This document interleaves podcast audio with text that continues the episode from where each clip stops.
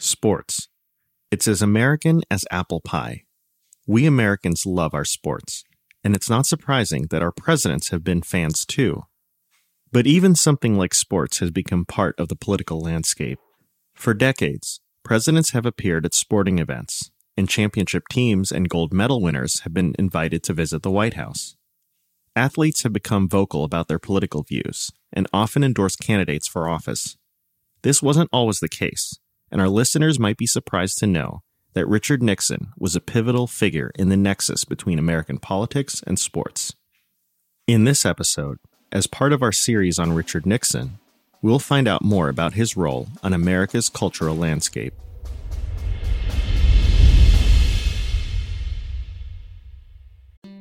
Hello, everyone. My name is Tom Kearns, and I host the Anglo Saxon England podcast, where I cover the history and culture of England from the departure of the Romans in the 5th century to the Norman conquest in 1066. So far, we've surveyed the collapse of Roman rule in Britain, the migration of the Anglo Saxons, and the history of Northumbria from its beginnings in the mists of legend to its destruction at the hands of Viking raiders in the 9th century. I hope you'll come and give it a go.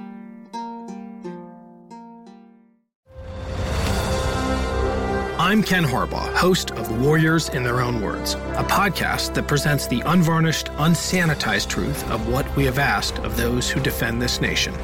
As a country, we need these stories more than ever. Stories from Americans who have borne the battle, including 30 year old remastered interviews with veterans from World War I recounting their time in the trenches of Europe and with veterans from World War II, Korea, Vietnam, and from our most recent conflicts in Iraq, Afghanistan, and other battlefields Americans may never have heard of. Hear their stories by listening to Warriors in Their Own Words wherever you find podcasts.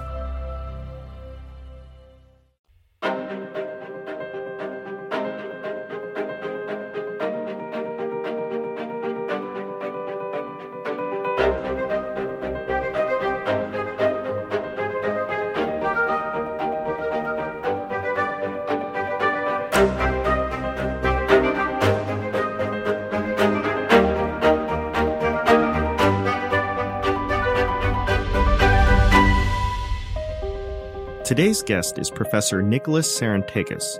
He is a historian and an associate professor in the Department of Strategy and Policy at the U.S. Naval War College in Newport, Rhode Island. He's the author of the book Fan in Chief Richard Nixon and American Sports, 1969 to 1974, where he talks about President Nixon's passion for sports and his unlikely role in sports history. As our listeners know, we're in a series on the Cold War and we're currently examining Richard Nixon. And people love to psychoanalyze Nixon and are sometimes surprised to learn about some of the personal details of his life that he, like millions of his fellow Americans, was a huge sports fan. So, Professor Sarantakes, thank you for joining us about this subject. Glad to be here. Thank you for having me. So, before we get into uh, the kind of the meat of your your research, one thing stood out to me, and that was that Nixon had lost his brother at a young age. And this is kind of a deeply personal thing that happened. And there's a moment where he actually talks about the impact that had on him. And so, when did he say this?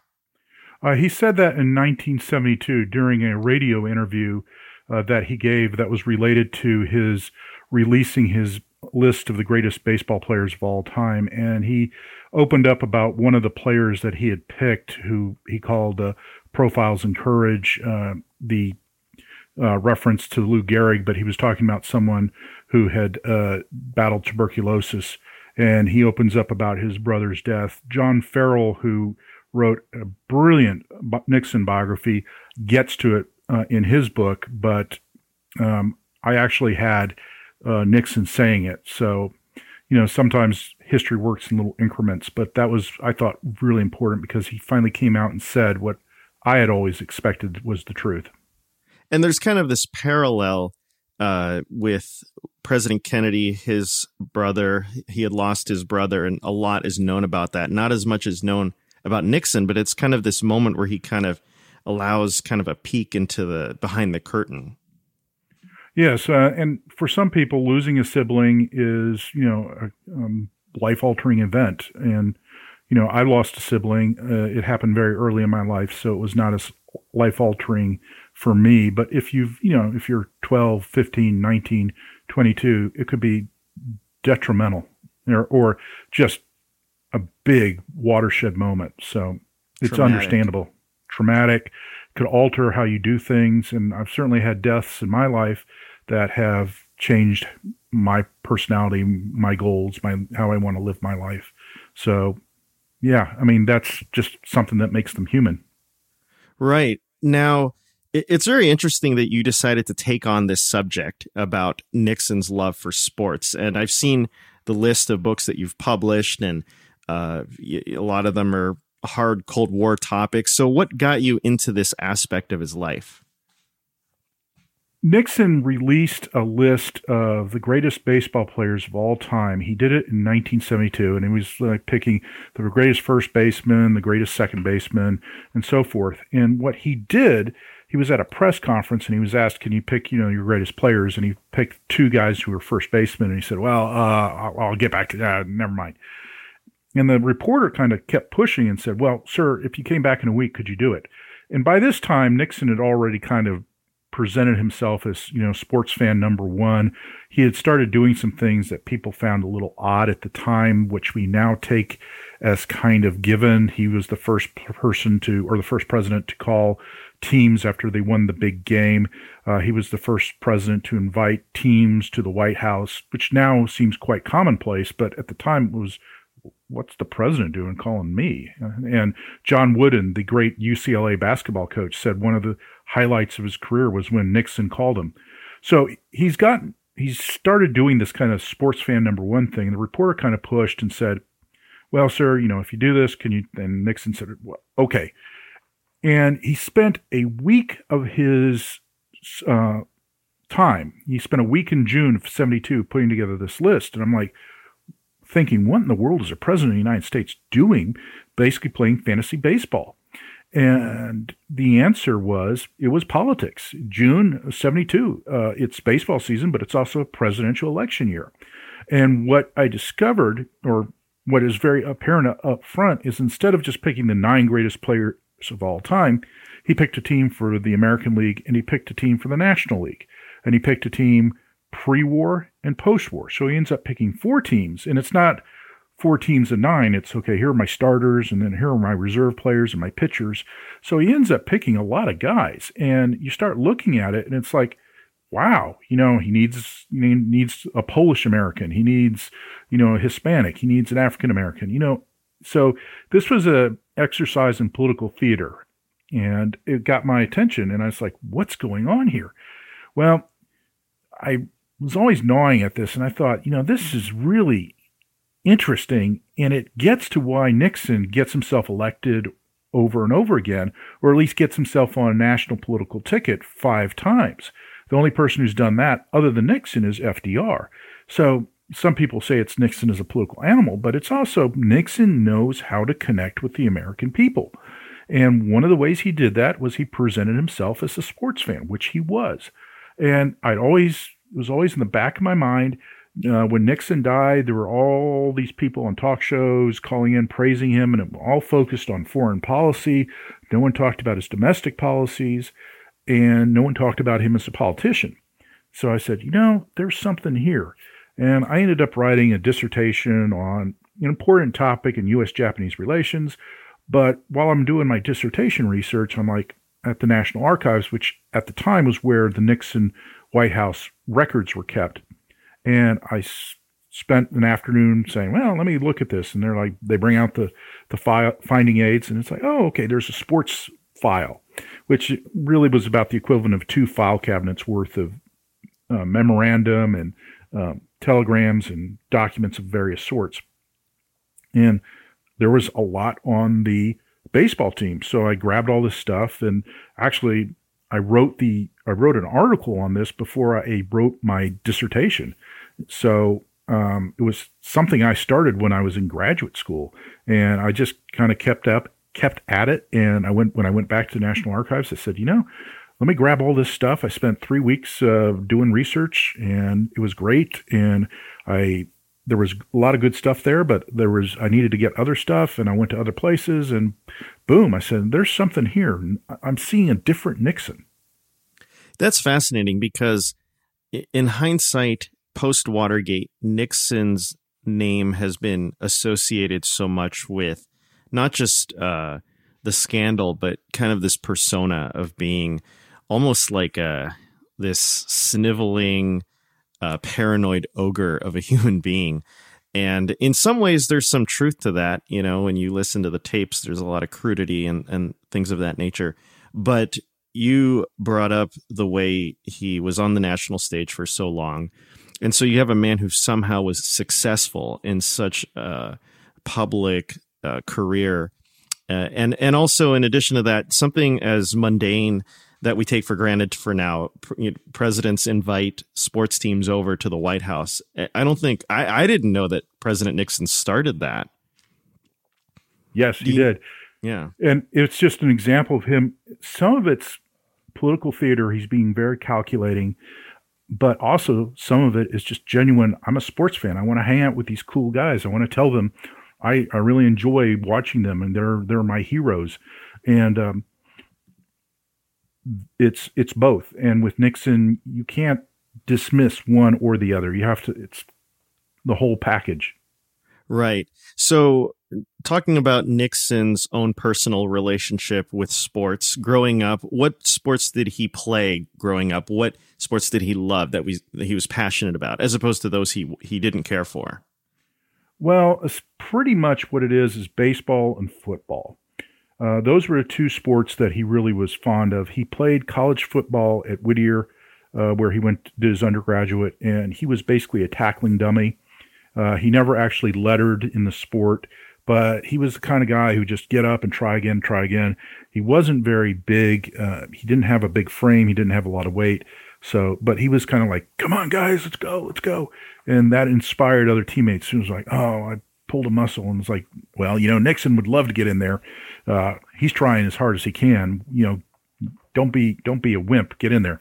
So he was this great spark plug for his college football team. And actually, it's kind of funny. Uh, the college Whittier gives him uh, a letter in football just before he becomes president. So he eventually did letter. He just had to get himself elected to the White House. So you know, I guess it's kind of difficult to get a, a, a athletic letter from Whittier College. But um, he was a big football fan and he loved uh, baseball and professional baseball, uh, which, you know, at the time really was the national pastime. He watched it, or he didn't watch it, he mainly followed it via radio and newspaper. He doesn't get to see a game in person until he's um, out of law school. Okay.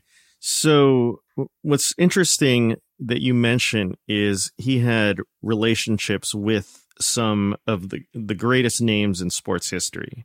We're talking about the Ted Williamses, the Vince Lombardis, uh, these these legends. So, can you tell me about those relationships and how did they come about? Some of this is a mutual admiration society. One of the interesting relationships he had was with Jackie Robinson, uh, the great uh, Brooklyn Dodger who desegregated baseball. Was the first African American player to play, play in, in the major leagues. Uh, Nixon, most people don't know this, was actually a member of the NAACP, the National Association for the Advancement of Colored People, which in the 1950s was quite liberal. Uh, Robinson admired his, you know, stand on civil rights, and uh, in 1960, Robinson endorsed him for president and even campaigned for him. And they remained, I'm not sure what the right word is, friends strong sounds a bit too strong, but they um, were close at least professionally, for about 16 years, and then they had a falling out over civil rights. So that was one of them. Uh, another relationship that Nixon developed really after he loses uh, the presidency in 1960 and then a run for governor of California in 62, moves to New York. He becomes friends with uh, Frank Gifford, who at the time was a legendary player for the New York Giants. Most people remember him now as being a sports broadcaster, but a great player, he was also from Southern California, played for USC. So there was a, a connection there. You mentioned Ted Williams. Williams was um, a Republican, certainly right of political center. Uh, there was a mutual admiration society, and most people forget this, but Ted Williams After he played baseball, he quit the sport for a few years, and then he came back and was a manager for the Washington Senators, uh, and then goes and is the manager for the Texas Rangers. And the team moves from Washington to Texas and changes their name. But he, the first year that Williams was a manager, was the first year that Nixon was in the White House. So there was kind of like, boom, you know, these guys are there. Another relationship that he had was Vince Lombardi. He really admired Lombardi. And if you've ever studied Lombardi, he's a great coach, but he's also, there's a lot more to Lombardi than just being a great coach. Uh, he's almost this semi philosopher. I mean, he's an incredible individual. Um, and believe it or not, Nixon actually considered picking Lombardi as his vice presidential uh, pick in 1968. He kind of has serious second thoughts about it when he learns that Lombardi is a rather uh, big time liberal and was actually supporting uh, Robert Kennedy. But there's a lot to uh, Lombardi's character and his personality, and he was something more than just being a football coach. So there are a number of relationships there. And what's interesting is there are examples of players. Uh, there was one player who said, "I want to meet Nixon," and he just this is after Nixon's in, out of office, and he goes to um, his um, residence and basically, you know, says, "Hey, how's it going?" And I, I'm going blank on the guy's name, but um, he says, "I'm so and so," and Nixon lets him in. Boom, you know, and they end up chatting. So. And mm-hmm. there was another time when he met um, Gale Sayers, and they ended up just chatting, and um, you know, it was kind of like wow, this is really interesting relationship. So essentially, if you were an athlete or you were a coach, you could get access to the president of the United States quite quickly in a way that most Americans can't. Mm-hmm. Yeah, it sounded like he was somebody that loved to be seen at sporting events. And uh, what were some of those big sporting events that he attended? I think one thing you mentioned was that it, it, was almost like he would make these cameo appearances at these big games. You know, people know that he made the cameo appearance on the show Laugh-In, but apparently he he was kind of a, a fixture at these games during his career. Yes, uh, Nixon, uh, particularly at first year in office, he goes to a lot of Washington uh, Senators games. Uh, he goes to a, uh, and that was he'd show up, and it was just, I'm a fan, I want to go. So there was a lot of that, particularly in the first year. And for the first time in a very long time, the Washington Senators are winning. They don't get close to the playoffs. Playoff structure in baseball was very different back then, but they're winning, and they were a doormat team for a long time in the American League. So suddenly it's like Senators are winning. And if Nixon ever had a team, it was the Washington Senators. So he goes to those, and he has this thing uh, I never I never leave until the last out. And I've been to a couple games and I've like, wow, the lead changed between you know the top of the eighth, the bottom of the eighth, and, and then the top of the ninth. And I was just like, okay, I understand why Nixon said that. You know, at the beginning of the eighth inning, it looked like one team was going to win, and then you know it's very dramatic. And given the structure of the sport, it can it can dramatically change. So he would always go to Senators games. Uh, he would sit in the stands and um, just be one of the fans. He was not one to go in luxury boxes or sit, sit on the sidelines. He also went to an American Football League game. Uh, people forget that the American uh, that there were two sports, excuse me, there were two football leagues at that time. Uh, the American Football League eventually merged with the National Football League, but he went to a um, Oakland Raiders Miami Dolphins game, and he also went to a Washington Redskins game. Um, so he went to a number of games. One of the more famous ones that he went to was he went to the 1969 University of Texas, uh, University of Arkansas football game when the Longhorns and the Razorbacks were ranked first and second in the country. So they were essentially playing not only for the Southwest Conference title, but also for the national championship. And he shows up and he sits in the stands. And I have a whole chapter on that. Other people have written whole books on it. So uh, that's very dramatic, uh, a very famous thing. And then he goes to a couple other things. He goes to the 1970 All Star game, and he goes the baseball. to baseball. Uh, yes, baseball. Game. Sorry, yes, the 1970 um, uh, baseball All Star game. So there are a number of times when he does goes to these kind of events. He was not a big fan of uh, basketball. Some of this most people don't know this, but he had two fake teeth. Uh, he had been, had his teeth knocked out in a basketball game, and um, you know, kind of was averse to the sport ever since. Tra- traumatized by basketball. yeah, yeah. Uh, he went to the 1932 uh, Los Angeles Summer Olympics and said he was bored out of his skull. Um, so he really wasn't interested in you know track and field sports. And to be honest, most Americans aren't. So uh, they are during the Olympics, and then they they tend to forget about them. Um, so those were the kind of sports that he was interested in. That's interesting because uh, the sport I'm most familiar with is basketball. So I remember reading that uh, Wilt Chamberlain, one of the greatest NBA players of all time, was a Nixon supporter. Yes, he was, and uh, he Nixon watched a Lakers game, and it's actually caught on tape. He's like, "Wow, they were majestic and all this sort of stuff," and it's interesting. And then he basically doesn't go to another game for about uh, almost uh, 20 years. He, he finally goes to another NBA. He goes to an NBA game in the early 90s, and he Duke is also uh, winning in sports in the early 90s. They're winning, going to the Final Four, and since he went to law school at Duke, he's now a Duke Blue Devil fan. So he um, right. he kind of adopted basketball, or at least got a little interested in it late in life. Sure. Now you talk about his desire to and maneuvering to try to get the Olympics in the United States, uh, especially the 1976 one for the bicentennial.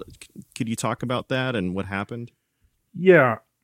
Los Angeles wanted the Summer Olympics, and they wanted the Summer Olympics in 1976. And the story of Los Angeles getting the Summer Olympics is long and complicated. Uh, but the long gist of it is the people trying to organize the Olympics in Southern California had some contacts, uh, contacts at the White House. One of them had been in business with H.R. Haldeman, who's White House chief of staff. So they contact Haldeman and basically say, hey, we're in a contest. And oh, by the way, one of the other cities bidding for this is Moscow. So whether you like it or not, we're in a contest with the Soviet Union. Well, that got Haldeman's attention. He takes it to Nixon, and that got Nixon's attention. And they basically said, We got to do this. Now, the Nixon administration makes some really big fundamental mistakes in trying to do this. They assume that the International Olympic Committee is an athletic version of the UN.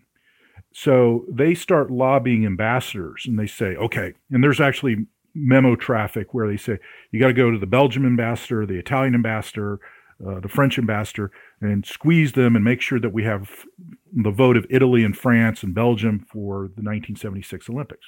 Okay. Well, there are a lot of problems with that. One of them is that the International Olympic Committee is a private organization. It is not a representative organization. It, the people who get on the committee are selected by current members of the committee. There is no rule that every country in the Olympic movement must be represented, and many are not. So, for example, one of the rules is, is that unless your country has hosted the Olympics, only one person from that nation may be on that. So there is only one Irish member of the IOC, and actually today there might be no members.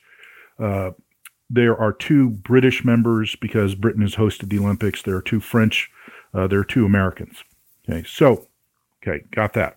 Um, since it's a private organization, most of them don't have contacts with uh, the governments. Now, this is during the Cold War, so the East German Olympic Committee and the Polish Olympic Committee and the Soviet Olympic Committee, et cetera, et cetera, yeah, they do what their government or the Communist Party tells them to do. Okay, got it. But you can go lobby the uh, ambassador, and he goes back to the foreign ministry, you know, write some cable, uh, telegrams. They come back and say, yes, we support it. But that doesn't mean that you've got the French guy on the uh, IOC voting for the Olympics.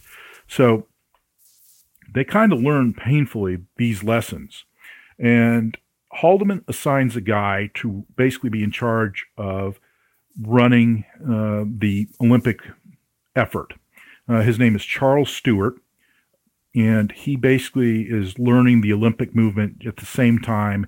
And he basically proposes Nixon and Haldeman agree that they should bribe members of the International Olympic Committee to get their vote. And there is memo traffic. It's in Haldeman's files. They bribe members of the IOC.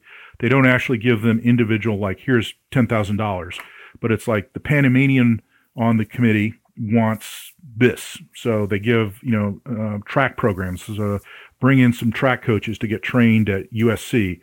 Uh, the uh, Nicaraguan member or the guy from Nicaragua wants this. So give him that. And it was like, uh, they want to have they want to have Nicaraguan athletes compete at the uh, in some athletic event in the United States. So it's kind of most of the bribing, and I'm putting that in air quotes, uh, is basically not personal bribes in the sense of here's you know graft that you can put in your bank account, but it's bolstering the athletic programs in their countries. Okay, long story made short, the IOC votes in 1970 uh, to give the 76 Olympics to Montreal. And there's a reason for that. There were only three countries that want, excuse me, there were only three cities that wanted to host the Olympics in the entire decade of the 1970s. They are Montreal, Moscow, and Los Angeles. And in 1970, the IOC did not want to be forced to pick between a U.S. city and a Soviet city. So they pick a Canadian city. Well, fast forward four years later, there's only there are only two countries, excuse me, there are only two cities bidding to host the 1980 Olympics, Moscow and Los Angeles. Okay, well the IOC has to bite the bullet and they pick they pick Moscow. And then four years later, in 1978, there's only one city that's bidding to host the 84 Olympics, and that's Los Angeles. So the IOC didn't really care or the bribing of IOC members didn't really make a difference. Uh, the Nixon administration learned quickly, you know, how the structure of international sport is done. Something that the Carter administration, when they decided to boycott the 1980 Olympics, didn't understand and doesn't learn. So, uh, and you wrote were, a book on that topic too. Yes, which yes, could I be did. its own episode too, or its own interview. It could be. That's fascinating. So uh, it, this is very simplified, but it, it seems like uh, Nixon had a harder time with uh, the international Olympic landscape than he did getting to Mao and to Brezhnev, apparently. Yeah, because it's structured differently. Um, there are, I forget what the magic number is today, but there's something like 187 members of the Olympic movement. They each have their national uh, Olympic committee. Some of those are not nation states. For example, if you are a citizen of the United States, you can compete for one of four national Olympic committees. You can compete for the U.S. Olympic Committee, the Puerto Rican Olympic Committee, um, the uh, U.S. Virgin Islands Olympic Committee, or the Guam Olympic Committee. Uh, now, with three of those, you actually have to be resident in those pieces of real estate. But um, or you can, if you're on one of the live one of those places, you can just go compete for a spot on the U.S. team. So they do not necessarily correspond to the nation state, and there are many, like I said, many nations that are not represented on the IOC, and it's not a federal system. Uh, the people who are on the IOC are picked by by other IOC members. It's much like a country club or a yacht club. So uh, and there are many people, many nations, if you want to call it, representing. And again, I'm putting that in air quotes. They're not on the committee. And in fact, the committee likes to say that the members of the committee are ambassadors of the Olympic movement to their their home nation. Okay, and I'm kind of saying that sarcastically. Uh, a lot of the people on the committee are rich and powerful, uh, the rule of thumb is you ha- you have to be have such status that the head of state returns your phone call within a day. I'm here to tell you right now today the members of the U.S. Olympic Committee, or excuse me, the member the U, the Americans on the Olympic Com- the IOC probably could not get their phone call returned within 24 hours, and I suspect that was probably the case uh, in the 70s when Nixon was there. Hmm.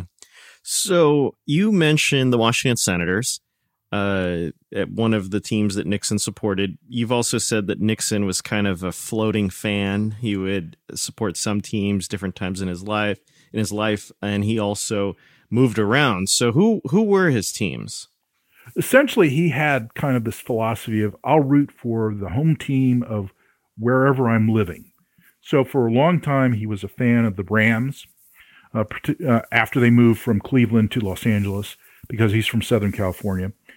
Um, while he's in politics, he's a fan of the Washington Senators, and the Senators stay in Washington until 1972.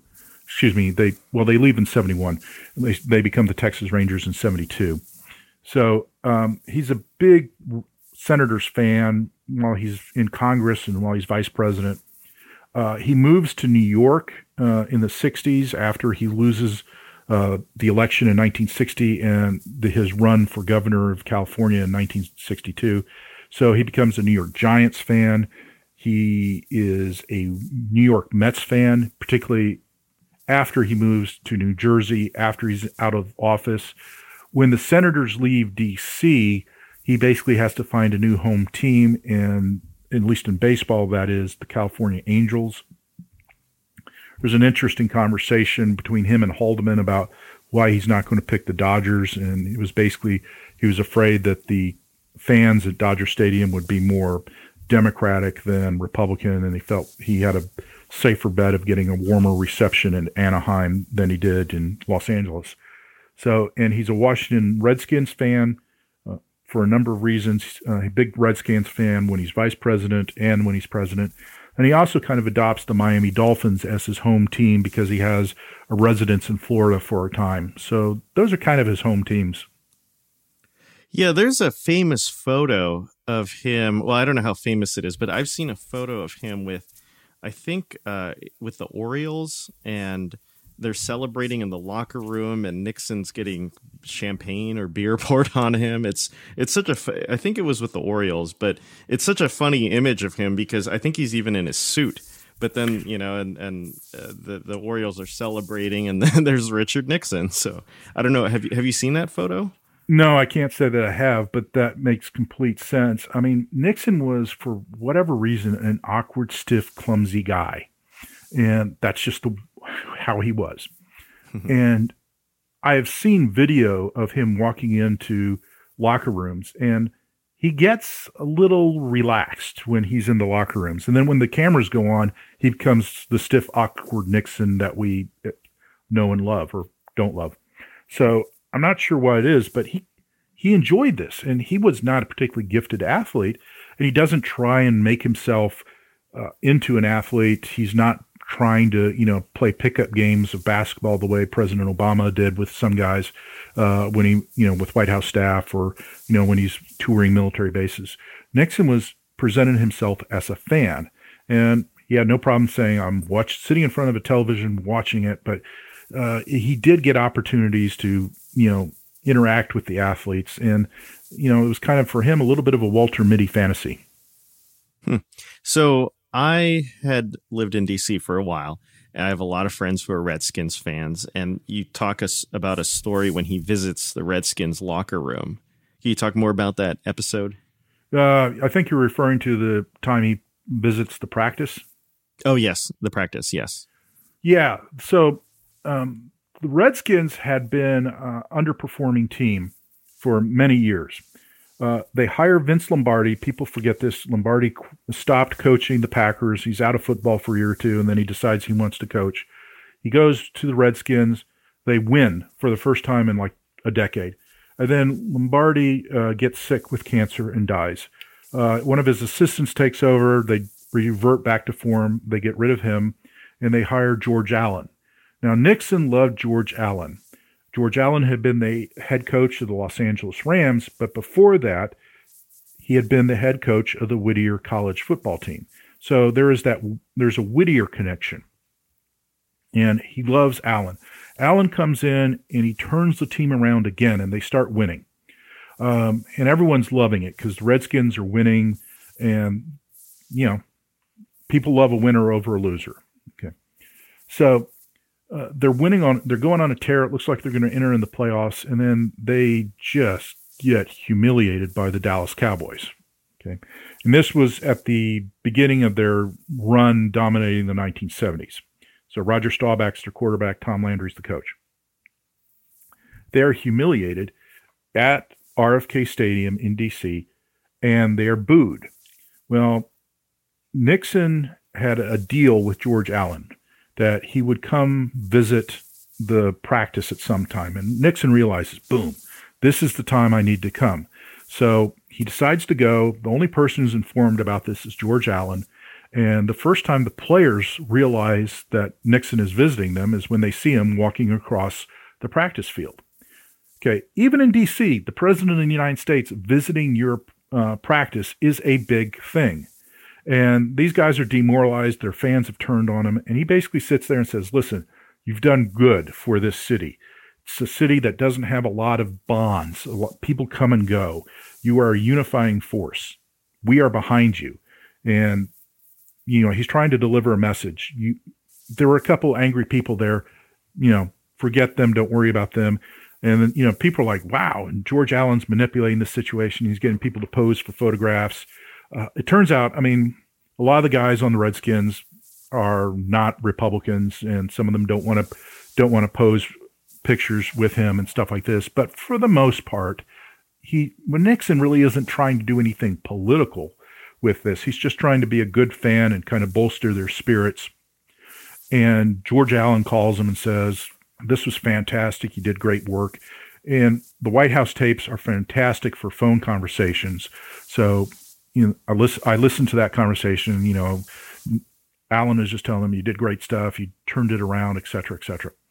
So they go back on a tear and they start winning. So, and this gets a lot of attention at the time. Their pictures uh, front on the front page of the Washington newspapers. There were at that time two newspapers, not on the front page of the sports section, on the front page of the paper. And it gets a lot of attention, and um, Nixon feels pretty good about it. So, and he just chats with people. And Nixon his only hobby is sports. So he's like talking to people and saying, "Hey, I remember you. You were you played at Duke, and now you were there a couple years after me. Blah blah blah." But you know, and he's just talking to the players, and they're like, "Wow." So even if you're not going to vote for him, it's still pretty cool to have the president come visit. And in that sense, you know, people put aside their politics and they they just say, "Wow, this is cool. This is neat. This is you know, this isn't happening to the Dallas Cowboys." Yeah, he was a real. It, it, sounds like he was a genuine sports junkie, and mm-hmm. today he would have been a fantasy football, fantasy basketball, or maybe not basketball, fantasy baseball person. I think. Um, mm-hmm. I think so. I mean, one of the things he did was when he went to a game, he actually had the box scores and he'd fill it in, and he said it helped follow the game. And you know, this is a guy who actually knew what he was talking about when it came to the sport of baseball and football. He was not just a you know, fan. It was the one thing. And I mean, he could pull stats and say, oh, yeah, I remember him. He played for University of Miami. And they're like, oh, my goodness, how do you remember this? Well, if it's the only other recreation that you have, boom. Right. Now, did he have much of a relationship with John Wooden? I know you've mentioned him a little bit here and there. No, not really. In, fact, one of the um, NCAA tournaments is played in College Park, and they no one goes to that. A lot of his uh, main subordinates are UCLA Bruin Bears or, or alumni of uh, UCLA. So, no. Um, okay. Wooden, I know, votes for Nixon, but other than a phone call and a letter, that's about it. And uh, I think you also mentioned Joe Paterno, the Penn State coach. What what what was that relationship like? Very minimal. Um, okay. And it, uh, some of this goes back to 69. One of the things, and I did my undergraduate at the University of Texas, so I have no problem with what happens, but my cousin went to Penn State, and he, he does. At the end of 1969, there are three teams that are undefeated Texas, Arkansas, and Penn State. Penn State in the 1960s and 1970s is still up and coming it's East Coast football, which is always kind of diminished. You know, the real power football is in the South. It's in it's in Texas. Texas and Arkansas are established football powers. Both have faded a bit over the years, but the system that was in place was basically the uh, news polls or news associations. The Associated Press and United Press International had uh, polls that ranked the, the teams those tend to favor established football powers. So, since Penn State was kind of up and coming. It's had a weak history. They kind of got they didn't get the benefit of the doubt. So they had finished undefeated in uh, the previous year, 1968, and they didn't get the national championship. They finished second to Ohio State.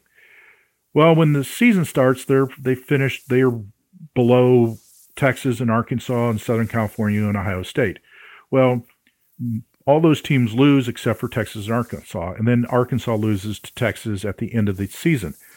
So what you have is an undefeated Texas Longhorn team that Nixon goes into the locker room after that game and de- gives them a plaque and declares them national champs.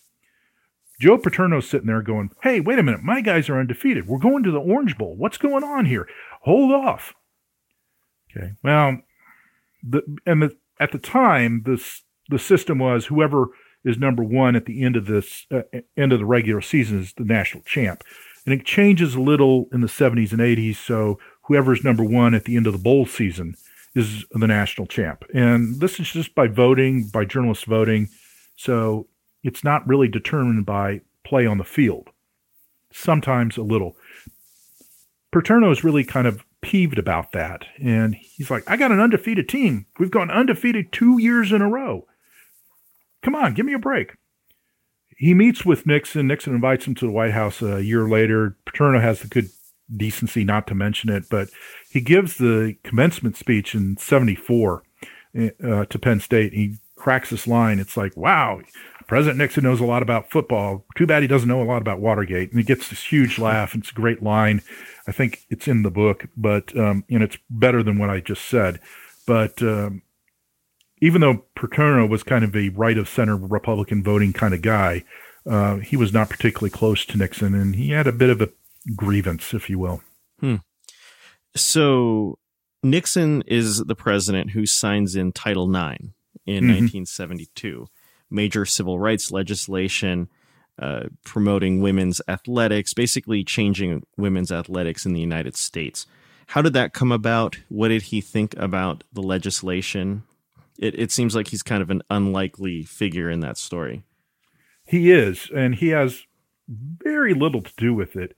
Uh, most of this is done by Congress, and it's kind of funny.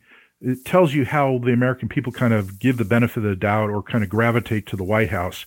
Most of the work was done by members of Congress, their staff, etc. Um, Nixon had very little to do with it. He, the bill comes to him, he signs it. He signs it because he's not about to veto a civil rights bill. Now, he looks at this, he looks at Title IX, and the story of Title IX is no one really foresaw what it did. Okay, the ramifications take about two or three years to really fully develop. Well, Nixon saw what was coming, and he said, This will kill college football. This will kill college athletics. And in a sense, he's right. It doesn't co- kill college football because college football makes money in, in, a, in a big way, and they pay for a lot of the other sports that don't make money uh, including a lot of the women's sports. But what happens is a lot of schools suddenly have this mandate, uh, and what it comes down to, there's a, a bit more to it than this, but essentially, if you give 100 scholarships to men, you have to give 100 scholarships to women. So, okay. So, one of the ways that schools deal with this is they cut programs that are not popular or that are not, you know, um, have a lot of people involved. So instead of like giving 100 scholarships to women, what they do is they cut the track team, they cut the lacrosse team, the golf team, and they lower it to say, we now have 60 scholarships. So we'll give 60 scholarships to guys and 60 scholarships to women. So they re- they kill a lot of men's sports to get around having to raise the number of women's sports. So Nixon saw this. He was afraid that it would really damage football. It doesn't because of football's money making uh, power, but he signs it anyway. His attitude is, I'm not about to veto a, a civil rights bill. And here's the thing when we talk about Nixon, we have to kind of separate the sound from the substance. So he's a great campaigner, and he seems to, at first glance, have a rather bad record on civil rights. But he never vetoed a civil rights bill, which is something some of his predecessors can't say. And when he comes into office, he throws an incredible amount of money at the just uh, the civil rights division of the Justice Department, and it goes from having a budget of something like 25 million or 50 million to over a billion dollars. Okay, that's a billion with a. Okay, so a lot of people are like, "Oh, he's opposing busing." Okay, maybe he gives you know he kind of he nominates a couple judges who were not the best on uh, civil rights, but he empowers his Justice Department in a very big way. So when it gets to Title IX, he sees what's coming and he still signs it, even though he doesn't like it. So hmm. complicated so, legacy. So after doing this research, writing this book on on Nixon, after studying his history with sports, how has this changed how you view Nixon and how do you want people to look at him uh, with this this knowledge about him? I spent about six weeks listening to the White House tapes, and that was a blast. It was actually one of the highlights of my career because it's like the West Wing, except it's real. Okay. Now, it's 50 years later, but it's still it's real. And Nixon comes across as a very smart guy. He knows his politics. And in one sense, you go, what happened? Why Watergate? It's so stupid. At the same time, I'm clicking and going to these various conversations, uh, bouncing around, and you can hear him just plotting some of the most malicious things in politics possible until fairly recently. Nixon is a complicated guy. I think he's human. He's there's a lot of substance to him. He does a lot of good. There is he does some damage too. And I think if what really you have to do is just look at him in the whole picture. And in many ways, he's a one man Greek tragedy. The very skills that got him to the top of the political profession are the things that bring him down. His ability to personalize things, his ability to never say quit. Uh, so it's it's a very complicated story. So I think you see Nixon more or less at his best when you see him interacting with sport. But you also see the damage that Watergate did because he pulls himself away from this area. He doesn't interact in a in social policy the way he did with Title IX, the way he did with a couple other things. So I think you know when you look at him through this venue, you see you see a lot of strengths of the guy, but you also see some of some of his weaknesses. And I'll just leave it at that. It sounds like it adds to kind of the complex tapestry of his life and his story. Well, Nixon is a very complex guy which is just like saying Nixon breathes air. Uh, Nixon does a lot of good, and everyone I've met who worked with him love him. With that said, George Lucas, who creates Star Wars, models the evil emperor after Nixon.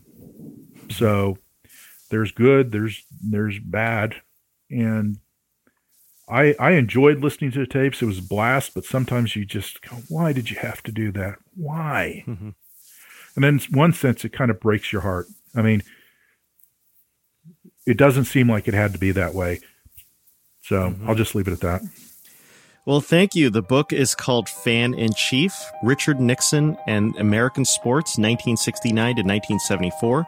Professor Sarantakes, thank you for being on the show. Thank you for having me. This was, was, this was fun. This American President is produced by myself, Richard Lim, and Michael Neal. If you like what you've been hearing, you can help us by leaving us a five star review on Apple Podcasts or wherever you listen to our show. We are a proud partner of Evergreen Podcasts. Check out evergreenpodcasts.com for more shows you might enjoy. I'm Richard Lim. We're back next time with more This American President.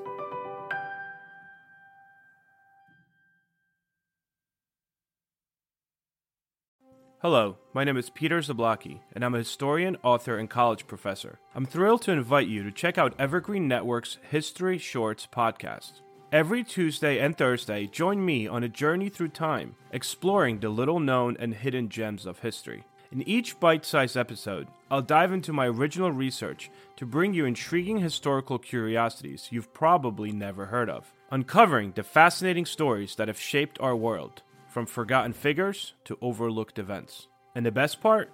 I've condensed all this historical goodness into manageable chunks, perfect for your on the go lifestyle. Whether you're commuting to work or squeezing in a quick break, History Shorts fits into the little time you probably think you don't have. Subscribe now and never miss an episode of the History Shorts podcast, available wherever you get your podcasts.